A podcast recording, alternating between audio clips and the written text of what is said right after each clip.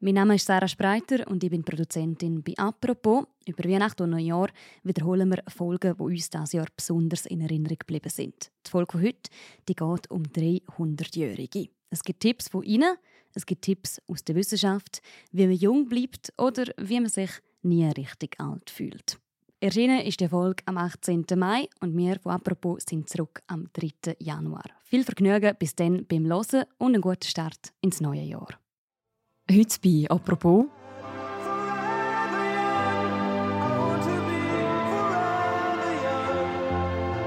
Forever Young. Für immer jung sein, sich nie richtig alt fühlen, das ist der Traum von vielen Menschen. Gerade in einer Gesellschaft, die immer älter wird. Nur, wie schafft man das? Drei Menschen, die um die 100 Jahre alt sind, erzählen, was ihr Geheimnis ist für ein langes Leben. Ich glaube schon ein bisschen langlebig ist. Ja. Also schon in der Gegend, Ja. wo da eine Rolle spielt. Das Getränk, das wir am Morgen noch haben, und nicht Kaffee, nicht Tee, sondern zwei Suppenlöffel Essig. Und das ist, ist das Frühstück. Gewesen. Und das denke ich noch heute im Altersheim.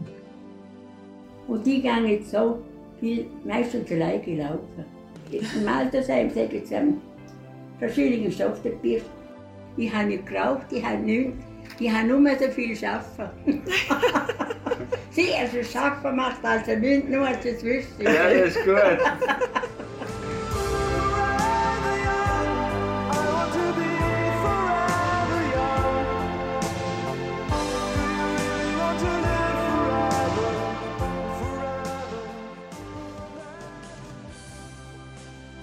Dennis Jeitzinner, Tina Huber und Alexandra Kedwesch vom Ressort Leben haben drei Menschen, die um die 100 Jahre alt sind, porträtiert. Und der Wissenschaftsredakteur Nick Walter erklärt, warum wir überhaupt altern und wie wir das am besten ausbremsen können. Das ist eine Spezialfolge vom Podcast «Apropos» vom täglichen Podcast vom Tagesanzeiger. Mein Name ist Mirja Gabatuller. Mein Vater ist 90 geworden und, und äh, die Mutter, das sind von, von sieben Geschwistern, die sind vier von zwischen 90 und 96 Ah, ja. Jahre alt geworden. Ja. Und, äh, Ich bin Tina Huber und ich habe vor kurzem die Agnes Guler besucht.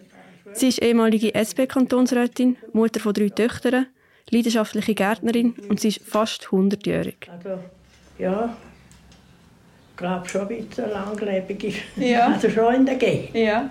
Ja. Also die, die Gen, ja, wo da eine Rolle spielt.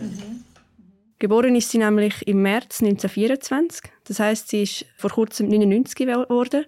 Sie lebt immer noch in einer Wohnung in Zürich, wo sie seit vielen Jahrzehnten lebt. Selbstständig, tut selber kochen, den Haushalt machen. Die eine von ihren drei Töchtern wohnt im gleichen Haus, die andere Tochter wohnt in der Nähe. Das heißt, sie hat sehr einen engen Austausch und Zusammenhalt mit der Familie. Geboren ist sie aber in Charans, das ist ein kleines Dorf im Kanton Graubünden. Dort ist sie aufgewachsen in einer bescheidenen Familie und hat dann auch sehr früh schon angefangen zu arbeiten. In einer Fabrik, wo sie dann ihren Mann kennengelernt hat. Und darin ist sie dann auch in die Politik gekommen. Ich bin immer eigentlich jemand gewesen, wo, wo sich auch für, für die Öffentlichkeit interessiert hat. Ich bin nie noch in der, im, im, so im Kern gewesen. Sie hat sich zuerst gewerkschaftlich organisiert und später dann für frauenpolitische Anliegen. Ich, ich bin, bin im Kantonsrat gewesen, zwölf Jahre und vor allem auch natürlich politisch organisiert. Ich habe dort vor allem Frauen Anliegen, Frauen für Frauengruppen mitgemacht. Also das, das hat mich erhalten. Sie hat sich nicht nur politisch eingesetzt für Gleichstellung und, und frauenpolitische Rechte, sondern sie hat das auch selber gelebt. Sie hat gesagt, sie hat für ihre Verhältnisse oder für die damaligen Verhältnisse für die Zeit eine sehr ähm, gleichberechtigte und moderne Ehe geführt. Und sie hat auch gesagt, sie und ihr Mann haben sich gegenseitig Freiheiten gelassen. Und das ist überhaupt nicht selbstverständlich gewesen, damals zu, zu einer Zeit, wo Frauen überhaupt kein Recht hatten, sowohl in der Gesellschaft wie auch in der Ehe. Das ist der Mann, der bestimmt hat. Was mich sehr beeindruckt hat an ihr, ist, dass sie das lange Engagement über die Jahrzehnte, also wenn man vorstellt, sie ist in den 50er Jahren, ist sie in die Fraugruppe von der SP eintreten.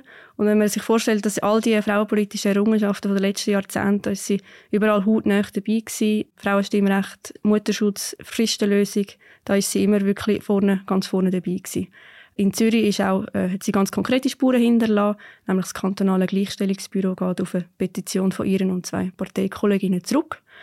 Ich denke auch, das Engagement und das lebenslange Einsetzen für sich und für andere, das hat auch sie erhalten, das hat sie getragen und ich denke, das hat sie auch jung gehalten. Weil ich immer, immer optimistisch eigentlich war, also immer, immer vorwärts. So, so schwer das eigentlich Schicksalsschläge sind, die ich auch ich einstecken musste. Schon eigentlich von Kind auf. Das tut einem, stärkt einem, mhm. oder? Für, für weiterzuleben. Mhm. Weil das Leben immer weitergeht. Mhm. Oder? Sie hat gesagt, das sei auch ihre Message an die jungen Leute, nie die Hände in den Schoss legen, sondern Verantwortung übernehmen, handeln, aktiv sein, nicht glauben, über andere mache ich das für sie. Kämpfen was man auch, auch heute noch, also wir haben durchgekämpft, aber der Kampf geht ja immer weiter. Es ist ja heute noch nicht Gleichberechtigung da, oder? Sie haben schon, wir haben schon viel erreicht. Ja, viel erreicht, aber, aber es hat noch, gibt noch viel zu tun. Mhm. Also einbringen, mitmachen, mitdenken und mithandeln. Mhm. Nicht Hände in den Schoß legen und denken, die anderen machen es. Mhm. Das das gibt es nicht. Mhm. Das Interesse für die Welt und für das, was passiert, das hat man auch ganz konkret gesehen in ihrer Wohnung. Also der Tagi ist ähm, auf dem Tisch gelegen, was sie gesagt hat, liest sie jeden Tag von vorne bis hinten. An der Wand ist ähm, ein, ein grosses Foto von einem nationalen Protestmarsch in Bern, wo sie, wo sie teilgenommen hat. Und sie hat mir auch Dokumente gezeigt von ihren, äh, von ihrer Tätigkeit im Kantonsrat. Von dem her, das ist wirklich, glaube ich, etwas, was sie auszeichnet, so das, das Interesse an der Welt, wo überhaupt nicht nachgelassen hat, obwohl sie 99 schon ist.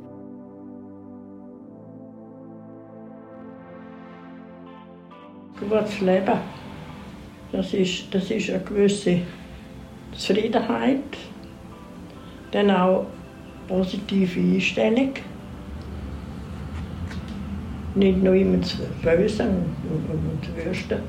Und sich selber auch, also sich helfen. Also man, man, muss, man kann nicht denken, der andere muss, die andere muss machen oder der andere muss machen, sondern man muss selber schaffen, mitschaffen. Sie hat das sowohl gelebt als, als Politikerin, aber auch innerhalb von, von ihrer Familie. Sie hat frühe Verantwortung übernommen, wo ihre Mutter gestorben ist. Sie hat eine tragende Rolle übernommen. Und macht sie übrigens bis heute. Sie tut jeden Sonntag tut sie ihre Familie einladen. Töchter und Enkel oder Enkelinnen und ich glaube zum Teil auch sogar Urenkel tut sie bekochen und dann tut man zusammensitzen und diskutieren. Ich habe sie dann noch gefragt, wie sie auf ihren 100. Geburtstag schauen, der ja nächstes Jahr stattfinden soll, ob sie sich überhaupt Gedanken dazu macht und sie hat dann gesagt... Ja, an das denke ich noch recht viel. Sicher? Ich denke, vielleicht, vielleicht erlebe ich es noch und das ja. habe ich ein langes Leben kann. Ja. Ihr wäre es eigentlich am liebsten, dass wenn es mal so weit ist, dass sie muss gehen muss, dass sie am Abend einschlafen und am Morgen nicht mehr verwachen. Und dann hat sie gesagt, und wenn es nicht so ist, dann muss ich es auch so nehmen. Und ich glaube, das ist so ein bisschen sinnbildlich auch für, für viele von den älteren Menschen, die man mit ihnen reden dass man auch das Leben einfach auch so annimmt, wie es ist. Und dass man ein bisschen demütig ist.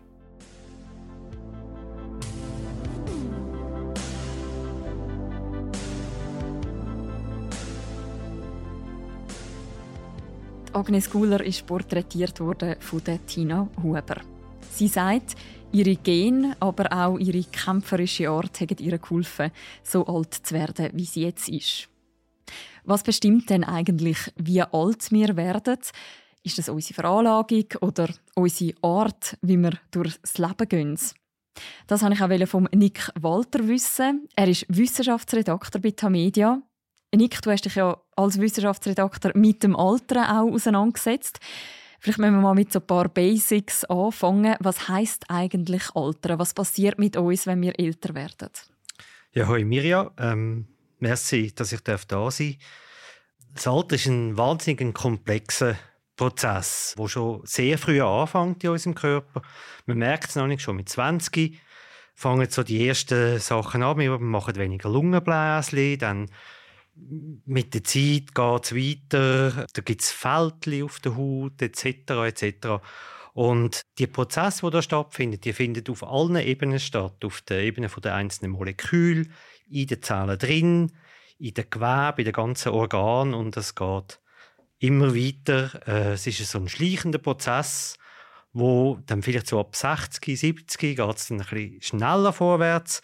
Aber äh, es ist nicht so, dass es erst dann anfängt. Aber es ist auch, das müsste man vielleicht auch sagen, es ist keine Krankheit. Es ist einfach ein natürlicher Prozess, der da stattfindet. Kannst du uns noch ein paar Beispiele geben? Was verändert sich denn genau, wenn wir älter werden? Also im Körper hast du schon gesagt, vielleicht auch in der Psyche, im Geist? Ja, eben, also körperliche Sachen sind die, die man am besten kennt. Man kennt die Muttermal, die sich bildet, äh, die Falten, die man sieht. Vielleicht ein der unsichere Gang mit der Zeit. Das hat mit der Muskulatur, mit den Knochen, äh, mit all dem zu tun.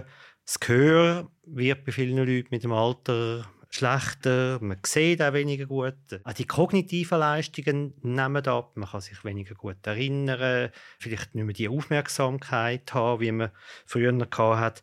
Also alles, alles verändert sich langsam und natürlich auch mit der also Psyche, die kann sich je nachdem nach Veränderungen sonst im Körper kann das natürlich auch einen Einfluss haben dann auf die Psyche, dass man nicht mehr zufrieden ist, wie man sich fühlt etc. Mhm. Stimmt es eigentlich, dass wir als Gesellschaft heute tatsächlich immer älter werden? Das hat wie zwei Aspekte. Es gibt so eine maximale Lebensspanne, die man kennt beim Menschen und die verändert sich nicht. Also die ist bei 120 oder so etwas, könnte man vielleicht sagen, 115, 120, dort rum. Was sich in den letzten Jahren oder letzten Jahrzehnten sicher verändert hat, ist die durchschnittliche Lebenserwartung. Die ist bei uns in der Schweiz bis etwa vor zehn Jahren ist die ständig gestiegen. Bei den Männern hat sie so ab 2010 ein Niveau von etwa 81 erreicht, bei den Frauen 85. Und das ist seither konstant geblieben. Bisschen, ganz kleine Teile hat es jetzt gegeben während der Corona-Pandemie bei uns. In anderen Ländern ist es dramatischer gewesen. In den USA ist die Lebenserwartung zum Beispiel von 2019 auf 2022 glaube ich, um drei Jahre runtergefallen. Mhm. Ähm, wie es weitergeht, äh, es gibt Prognosen, dass die noch weiter ansteigt, aber nicht mehr wahnsinnig stark. Es wird nicht äh, in absehbarer Zeit so weit sein, dass alle Hunderte werden. Mhm. Agnes Guller und auch andere von diesen Hundertjährigen, die wir porträtiert haben, die sagen, ja, sie haben einfach eine gute Gene. Stimmt denn das? Wer bestimmt quasi, wie wir alt werden? Sind das unsere Gene, also unsere Veranlagung, oder ist das eben die Art und Weise, wie wir leben? Es ist natürlich wie immer bei solchen Sachen sind es beide Seiten. Ich habe mal vor ein paar Jahren mit einer sehr bekannten Altersforscherin geredet und habe sie auch gefragt, was ist ihr Rezept für ein gesundes, altes äh, Leben? Da hat sie so das Übliche gesagt, rauchen Sie nicht, äh, treiben Sie Sport, essen Sie Gemüse. Und dann hat sie noch etwas Lustiges gesagt. And choose your grandparents wisely. Also wähle äh, die Großeltern weise aus. Also mhm. das heißt, Gen spielen natürlich auch eine Rolle.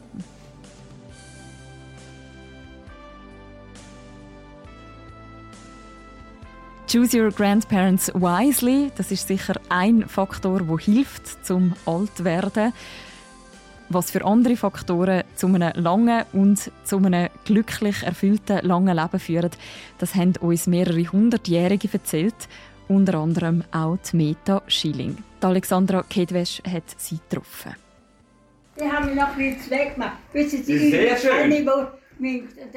Mein Name ist Alexandra Kettwesch und neulich durfte ich Meta Schilling kennenlernen, die demnächst ihren 100. Geburtstag feiert.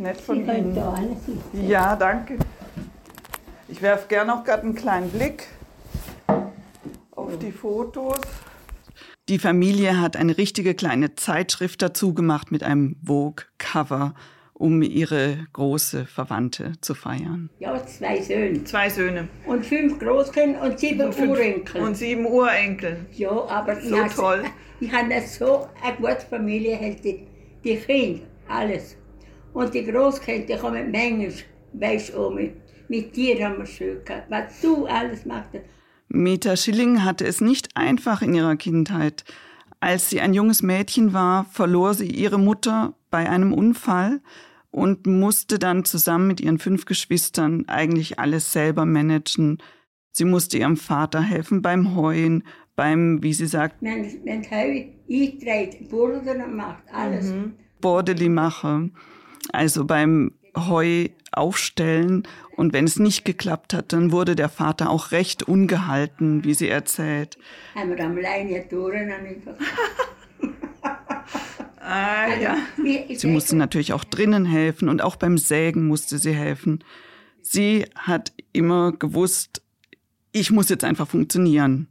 Und das hat sie geprägt. Wir haben also, aber wir, haben, wir haben einfach gewusst, wir kommen nicht drum herum. Mhm. Ich habe nicht geraucht, ich habe nichts. Ich habe nur so viel arbeiten. sie also arbeiten macht also nichts, nur als das wüsste. Ja, das ist gut. Ihr Vater hatte sich gedacht, dass er sie in die Fabrik schickt, aber sie wollte eigenständig entscheiden und auf eigene Wege gehen und hat sich dann als Hausmeitli vielleicht, könnte man sagen, verdingt äh, oder ist da in die Lehre gegangen auf eine Art und hat dann acht Jahre lang mal in Gaststätten, mal in Haushalten, mal in Hotels gearbeitet. Mal stand sie in der Küche, mal servierte sie, mal hat sie sich um die Kinder der Chefin gekümmert. Einfach was anstand, hat sie gemacht. Sie hat immer zugepackt und das erzählt sie auch, wie ihre Arbeitgeberinnen, meistens ihnen, gesagt haben, die Mete, die kann man hinstellen, wo man will. Sie macht immer alles recht. Und wenn sie in der Not sind, haben sie halt Mete geschickt. Mete kommt schon aus, Mete kann alles. Ich bin schon einig. Mete kann alles. Ich Sehr gut. Nicht viel. Ich habe, ja. Sie haben die Arbeit nicht gefürchtet. Sie haben immer. Ich an... muss sagen, in meinem Leben, ich habe viel, viel müssen arbeiten. Mhm. Und, aber es ist mir immer gut gekommen. Und sie hat sich diese Einstellung bewahrt.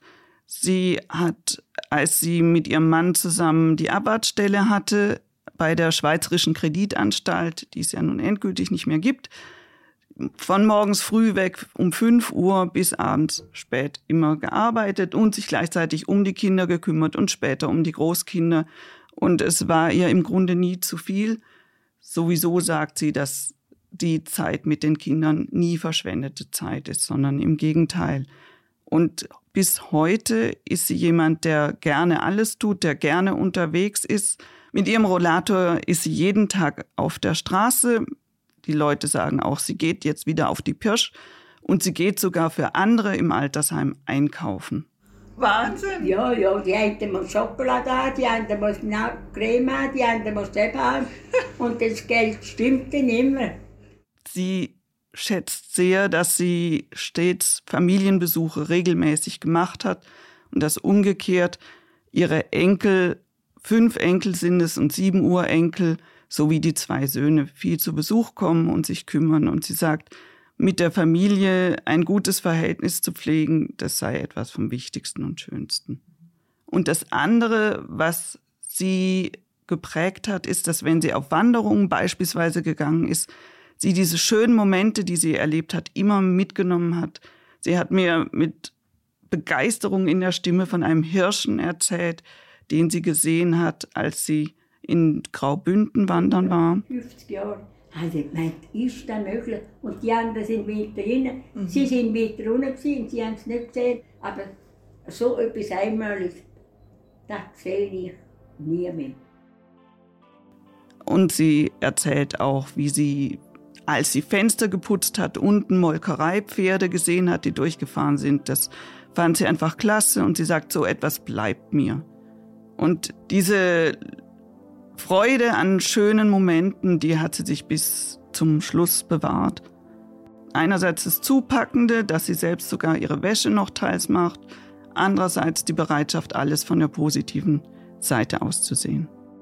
Ich habe nicht geraucht, ich habe nicht getrunken, Mhm. Wir sind nicht anspruchsvoll. Mhm. In Ferien sind wir auch nie groß, wir sind viel ins Bündnerland. Mhm. Wir sind alle Berge gelaufen. Daheim, wenn wir sagen, wir haben es gut gehabt, wenn wir sagen, wir haben immer geschaut aufeinander, oder auch Kinder und alles, die sind immer und zufrieden gewesen. Und äh, also ich muss sagen, auch Ehe und alles, wir haben es gut gehabt.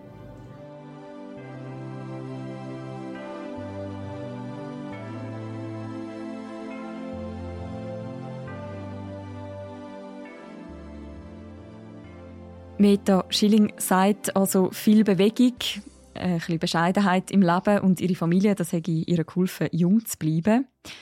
Nick, wenn man das jetzt aus wissenschaftlicher Sicht anschaut, kann man das Alter eigentlich irgendwie ausbremsen? Und, und wenn ja, wie? Wirklich ausbremsen kann man es nicht oder noch nicht. Das ist einfach, weil die ganzen Prozesse so kompliziert sind. Man kann sich an die Ratschläge halten, wo ein bisschen einfach halt sind, wo man so immer gehört hat, wo ich auch vorher schon erwähnt habe, dass man halt äh, Sport treibt, sich gesund ernährt, auf Sozialkontakt auch achtet, das ist auch sehr wichtig, nicht raucht, in Maßen höchstens trinkt und genug schlaft. Das ist eigentlich so ein bisschen heutzutage immer noch, auch von der Spitzenforschung, das Rezept, viel mehr kann man eigentlich gar noch nicht ähm, sagen, wie man könnte ja, das Alter ausbremsen oder aufhalten. Also Sachen, die man auch wie kennt, eben Ernährung, Schlaf, Bewegung, Lebensfreude, Menschen. Gibt es dann auch im Gegenteil Faktoren, die das Alter beschleunigen? Ja, das ist auch relativ einfach. Das ist das Gegenteil, oder? Ein ungesunder Lebensstil, Übergewicht, Sättigfaktoren. Und dann aber auch etwas, wo man vielleicht selber nicht wahnsinnig kann beeinflussen kann, das ist der psychologische Stress, den man hat, oder? Wenn man irgendwie ja, schwierige, schreckliche Situationen erlebt, in einer schrecklichen Umgebung, muss aufwachsen und so, das hat man können zeigen, dass das auch die Lebenserwartung dann, dann deutlich kann senken mhm. Man hört ja immer wieder von so Startups, die versuchen, das Altern oder sogar den Tod irgendwie auszuschalten, zu verlangsamen. Wenn wir jetzt mal von heute eine Prognose wagen, wird uns das jemals gelingen? Ähm, ich weiß es nicht. Also das ist sehr schwierig abzuschätzen. Es hat wirklich so vor zehn Jahren hat es so einen, einen ersten Boom gegeben, vor allem im Silicon Valley. Äh, Tochterfirma von Alphabet, also Google-Mutterkonzern, ist seit zehn Jahren dran, eben den Prozess vom Alteren besser zu verstehen und da können dann irgendetwas dagegen unternehmen. Sie haben jetzt glaube vor einem Monat der allererste kleine klinische Versuch mit einer altersbedingten Kranken gestartet. Keine Ahnung, ob das positiv rauskommt. Es hat andere so Startups in Kalifornien, wo mit anderen Strategien dran gehen, aber nicht wahnsinnig viel erfolgreicher sind. Es gibt zum Beispiel so ein Startup, wo von einem Schweizer Forscher in Stanford gegründet worden ist, von Tony Viscorey. Er hat auch die Idee, dass im Blut Faktoren hat, Eiweiß, wo das Alter beschleunigen oder dem Alter entgegenwirken. Und er hat ein paar von denen können identifizieren und mit solchen Substanzen versuchen sie jetzt ähm, bei gewissen Krankheiten, weil man kann das Alter kann man nicht therapieren, das ist äh, keine Indikation, oder? Man muss immer altersbedingte Krankheiten nehmen.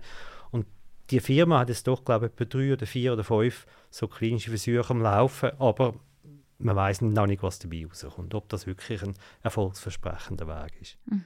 Hinter dem allem steht ja so ein bisschen der Traum vom eben so ein bisschen Forever Young, das Alter ein bisschen überlisten. Immer älter werden, das kann ja aber theoretisch auch ein Fluch sein. Was, was hätte es für Nachteil, wenn jetzt wir immer älter werden als Gesellschaft, aber auch als Individuum? Wenn wir gesund alt werden und können das Leben geniessen und können Sachen machen und so, dann ist es glaube ich kein Fluch, oder? Also wenn man einfach nur älter werden, dass wir älter werden, das wäre für die Gesellschaft sicher eine große Belastung. Auf allen Ebenen, also von der gesundheitlichen Versorgung über, über die finanzielle Seite. Und letztlich ist das, glaube ich, wirklich von niemandem das Ziel, dass man einfach das Leben per se verlängert, sondern all mit denen, die ich geredet habe, die haben gesagt, unser Ziel ist, möglichst lang ein gesundes und glückliches Leben zu führen und dann peng tot umfallen. Danke vielmals, Nick, für diesen Überblick. Danke, Miriam. Einer, der auch schon fast Hunderte ist und recht ein eingängiges Rezept hat, wie man das Alter kann aufhalten kann, das ist der Remo Barberi. Dennis Jaiziner hat ihn getroffen. Barberi Raimund, Raimund. Jawohl. Aber man sagt mir Remo. Jawohl. Okay. Ich bin die Dennis Jeiziner und ich habe Remo Barberi im Wallis getroffen im Altersheim und auch dabei war sein Kollege der Rudolf Schmidt. Rudolf Schmidt. Schmidt mit D oder DT? Nur D. Jawohl. Ein einfacher Schmidt. Jawohl. Er ist auch im Altersheim und sie beide kennen einander, weil sie zusammen im Jahrgängerclub sind. Sie sind Jahrgang 26, haben dieses Jahr beide 97-Jährige.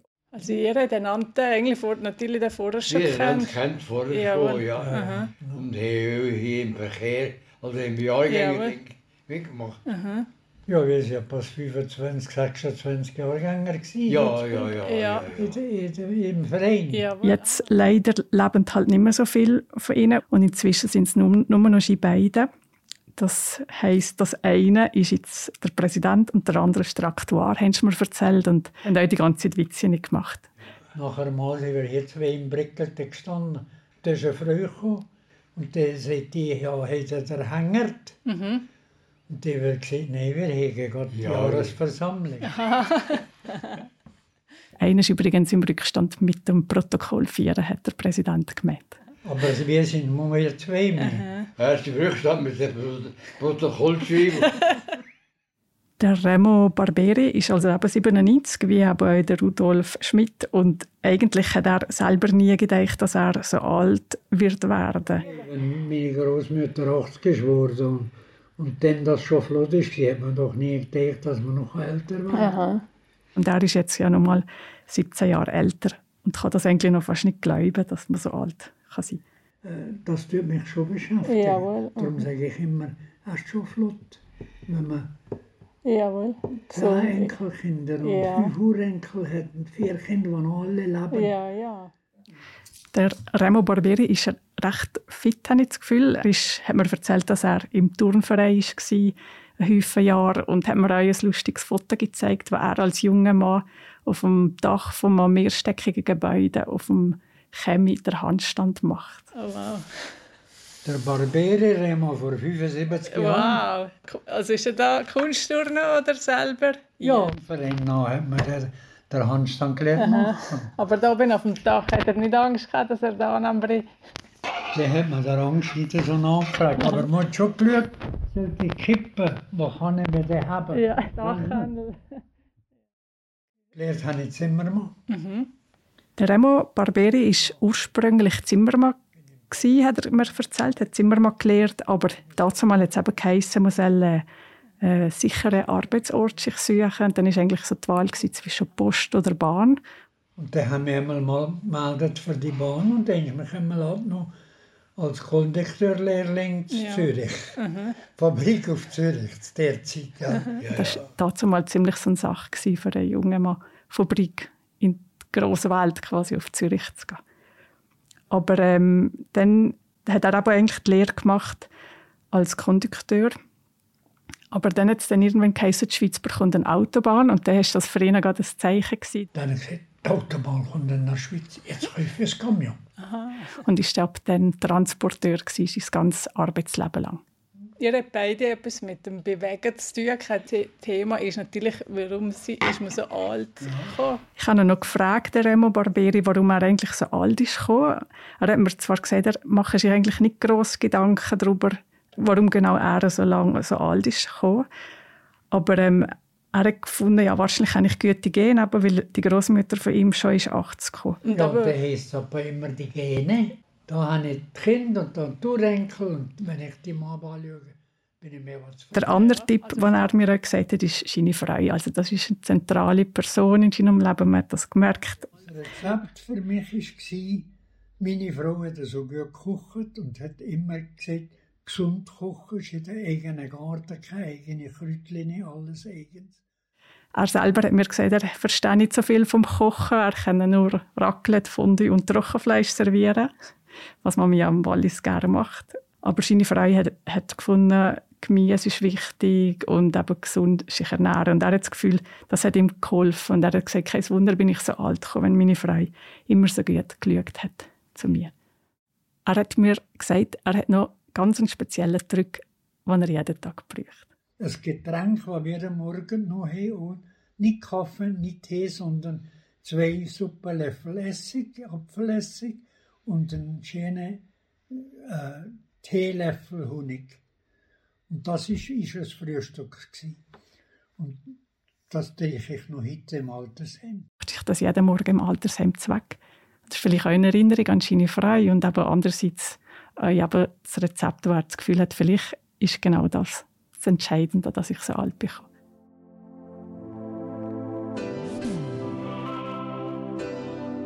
Wir haben noch zusammen geredet, ob er sich Gedanken macht über das Sterben oder über das, ja, über das 100 werden, aber er hat eigentlich gar nicht groß, ähm, macht sich gar nicht groß Gedanken über das. Er sagt einfach, solange man gesund ist, nehme ich das gerne so, wie es ist. Und wenn dann die Zeit so weit ist, dann ist das für mich auch gut. Meine Kinder sagen, du machen wir da ein paar Hüfe und so und da. Du wirst schon hungern. Ja, ja. Und ich tue das nicht, äh, wenn es ist, ist, wenn es Zeit ist, ist Zeit. Ich muss nicht unbedingt hungern. Jawohl, ja. Er hat mir auch noch gesagt, dass er in seinem Zimmer ein Foto von seiner ganzen Familie hat, von seinen Kind, Enkel und Urenkel und auch von seiner Frau. Und er tut sich jeden Abend eigentlich bedanken, dass es ihm so gut geht und hat Freude. Und er sagt ab und zu zu seiner Frau auf dem Foto, äh, ich komme jederzeit zu dir, ich muss nicht unbedingt 100 haben.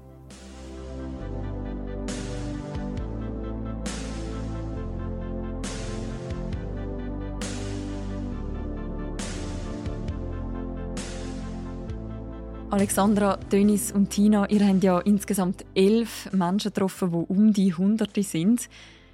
Wenn ihr jetzt mal noch so ein bisschen über alle drüber schaut, was sind die Sachen, die sie euch gesagt haben, was haltet einem jung? Was bei den Leuten, die ich treffen durfte, immer wieder auftaucht, ist selber machen, schaffen ist keine Schande, sondern hält jung. Und wenn man das positiv angeht und sich nicht davor fürchtet, dann wird man auch weiterhin so fit wie möglich bleiben und lange leben. Ich kann mich dem nur anschließen. Ich glaube, eine gewisse Zufriedenheit mit dem Leben oder man kann es auch Akzeptanz nennen mit dem, was einem eben im Leben widerfährt. Und einfach eine positive Grundeinstellung. Ich glaube, ähm, unter all diesen Menschen sind sicher keine Nörgel dabei gewesen. Das ist das eine. Und das andere, würde ich sagen, ein, ein soziales Netz, ein Umfeld. Egal, ob es Familien ist, bei, sehr vielen sind ja äh, Kinder und Enkel kommen regelmäßig vorbei, auf Besuch, kochen etc. Aber es kann auch sein, dass man äh, sich mit Vereinen oder anderen sozialen Netzen umgeht. Aber ich glaube, das ist sehr wichtig für den Menschen, damit er ähm, eben gut kann altern kann. Bei meinen Menschen, die ich getroffen habe, war eigentlich das Gleiche. Die positive Einstellung. Nicht hadern, wenn es mal nicht so gut läuft, sondern eben Lichtblicke gesehen im Alter wenn es zwischendrin mal nicht mehr geht, so einfach immer ist. Und ähm, auch die Kollegschaft und Freundschaft und Familien pflegen soziale Kontakte, habe ich auch das Gefühl, ist sehr wichtig. Und ein Tipp, also der mache ich, habe ich schon ein paar Mal ausprobiert, seitdem ich den Remo Barberi getroffen habe. Das heißt Wasser mit dem Essig drin und mit dem Honig, das mache ich jetzt auch. Ich hoffe, mir bringt das auch etwas, dass ich vielleicht auch bis auf 100 schaffe. Danke vielmals, dass ihr die drei Porträts auch mitgenommen habt im Podcast. Alle elf Porträts von diesen Personen um die Hunderte, die kann man auch noch nachlesen bei uns auf der Webseite und in der App. Wir verlinken das auch noch im Beschreib zu deren Episode. Und es ist ja ein langes Wochenende. Wir haben noch ganz viel weiteren Lesestoff aus wissenschaftlicher Sicht, aus persönlicher Sicht, verschiedene Blickwinkel aufs Alter und auch darauf, wie man jung bleiben kann. Der Schwerpunkt Forever Young den findet man bei uns auf der Webseite und in der App. Und das war die heutige Folge vom Podcast «Apropos». «Apropos» wird moderiert von Philipp Loser im Wechsel mit mir, der Mirja Gabatuller und Laura Bachmann und der Tobias Holzer sind unsere Produzenten. Und die nächste Folge von uns, die hören ihr am Montag wieder, nach einem langen Wochenende. Bis dann, macht's gut. Ciao miteinander.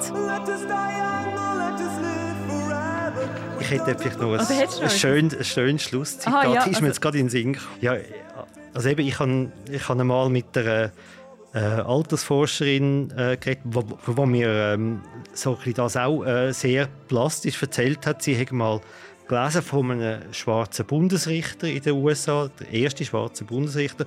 Und der hat gesagt, er erwarte mit 110 zu sterben, und zwar erschossen von einem eifersüchtigen Ehemann. Und dann hat sie noch gesagt, das Zitat liebe sie. Gut, da kann vielleicht der eine oder der andere sich auch damit identifizieren.